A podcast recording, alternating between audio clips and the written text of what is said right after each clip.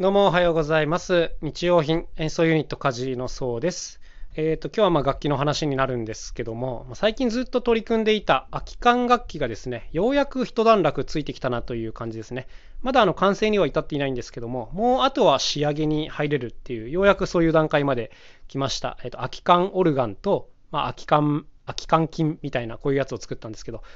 はあ、もうほっと一息ついてね、ちょっと体の力が抜けたような感じではあるんですけど、まあ最後まで気を緩めず頑張っていこうかなというそんなところです。で、まあ次のテーマをちょっともうぼんやり考えているんですけど、次はね、服をモチーフにしたいなと思っています。まあ今ね、医療品の廃棄問題とかが、まあ、あらゆるところであの取り沙汰されていますが、まあやっぱりね、現実問題としてね、その、服ってある程度着たらもう着なくなりますよね。で、それは穴が開いたら捨てるっていうラインとかあると思うんですけども、まあ、まだ着れるやつだったら古着にしたりとかっていうことはありますが、まあ、何にせよですね、服が好きな人とかはどんどんたくさん着て、どんどん消費していくっていうことになりますよね。で、あとは単純に売れなくて捨てられる服もたくさんあると。うん、まあ、てことは、てことはっていうか、あの素材としてはね、この服、布ってたくさんあるわけで、まあ、これを使ってなんか楽器作りとかやれないかなっていうことを、まあ、ぼんやり考えているわけですね。ただ、この布ってね、楽器との相性がべらぼうに悪いんですよ。うん、なんでかっていうと、基本的には布って振動を止める方向のものだからですね。はい、例えば、こうドラム、太鼓の上に、革の上にね、こう布を置くとミュートって言って音が止まるんですよ。そうあとはバスドラムっていう足で踏む、足で踏むっていうか足で鳴らすでっかい太鼓も中に布を入れたりするんです。で、ちょっと音を殺してあのバランスを取ったりするっていうことがよくあるんですね。あとはどうかな、こう、ラッパ系とか、布を詰めて消音するみたいなこともあると思いますけど、まあ、とにかく布って音を吸収する、振動を殺す性質があるんで、まあ、とにかくね、何かを振動させるっていう楽器とは、とことん相性が悪いなぁと、あの、個人的には思ってしまっていて、だから例えば布、楽器とかでね、検索してもね、全く出てきません。まあ当たり前なんですけども、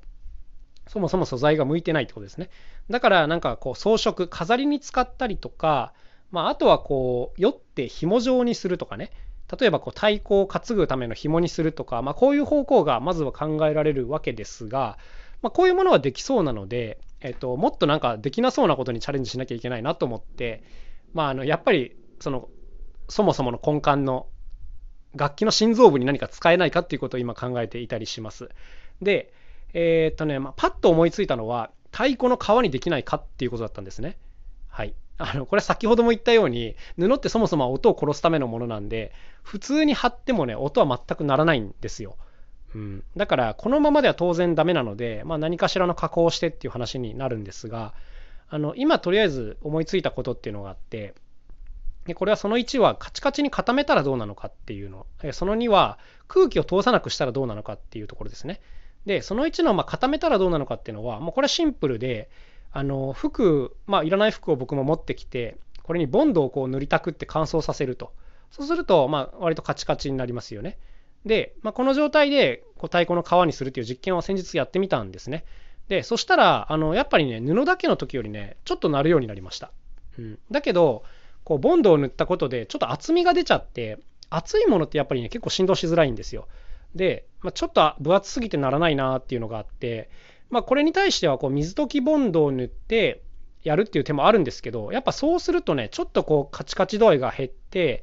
まあ、これはこれでなんかあんまり普通の布に近づいちゃっていまいちうまくいかないなっていう感じだったんです。で、まあ、今は第3案を試していて、これはま空気を通さない布を作って、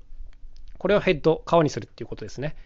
はい。これどういうことかっていうと、え、ー、と、まあ、シンプルにまず今防水スプレーを試しています。実は今乾燥待ちっていうところなんですけども、こういう防水スプレーって、防水と撥水と2種類ありまして、で、まあ、服とかこう靴とかにかけるわけですけども、えー、と撥水っていうのは、こう水は通さないけど空気は通すってやつですね。水を弾くやつですね。はい。ほとんどの場合、こう医療品には撥水コーティングが、まあ、後からされたりするわけです。だって空気が通らないとこう汗が蒸れちゃいますから、で、それに対して防水ってのは、もう完全にこう目地を埋めるというかね、もういろんな素材がありますけども、そういうもので、素材自体をこう変質させちゃうっていうことですね。だから、水は完全に通さなくなるんですが、空気も通さなくなるので、えーと、医療にはちょっと向いてないっていう感じなんですけども、まあ、今回は空気を通さないのが目的なので、まあ、この防水加工を今して、革にできないかっていうのを試すというこんな感じですかね。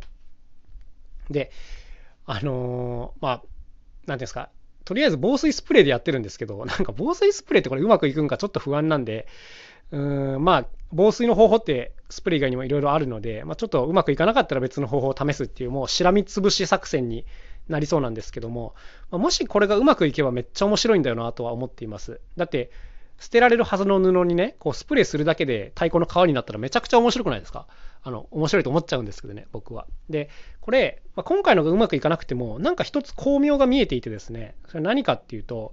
テント時は良くなるっていうことなんです。テント時っていうのかな。僕、あの、娘を保育園にこう送り迎えしてるんですけども、保育園で、あの、通路の屋根のところにね、テント地が使われてるところがあるんですよ。硬い屋根じゃなくて、なんかこう伸びる布みたいな、でも水を弾くやつね。で、一回なんかこれをふとこう指で鳴らしたらね、ドーンっていう風になんか鳴ってたんですよ、太鼓みたいに。で、えっ？と思って、こうテント時とかでその後調べてみたんですけど、テント時ってこう一般的には買えないんですよね。あの売っててもすごく高い。うん、だからちょっとその時はこれ無理だなと思って諦めたんですけども、よく考えれば、あの自分でも防水加工としてして作ればいいのではっていう考えに今至ったので、なんとなくこう方向としてはテント地を作るっていう方向で考えていますね。こういった屋根のやつとか、あとはね、ベンチにも一回なんかテント地が使われてて、